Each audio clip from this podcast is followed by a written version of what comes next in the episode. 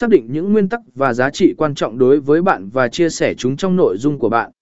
Lựa chọn đối tượng mục tiêu. Để xây dựng thương hiệu cá nhân, bạn cần hiểu rõ đối tượng mục tiêu của mình và tạo nội dung dành riêng cho họ.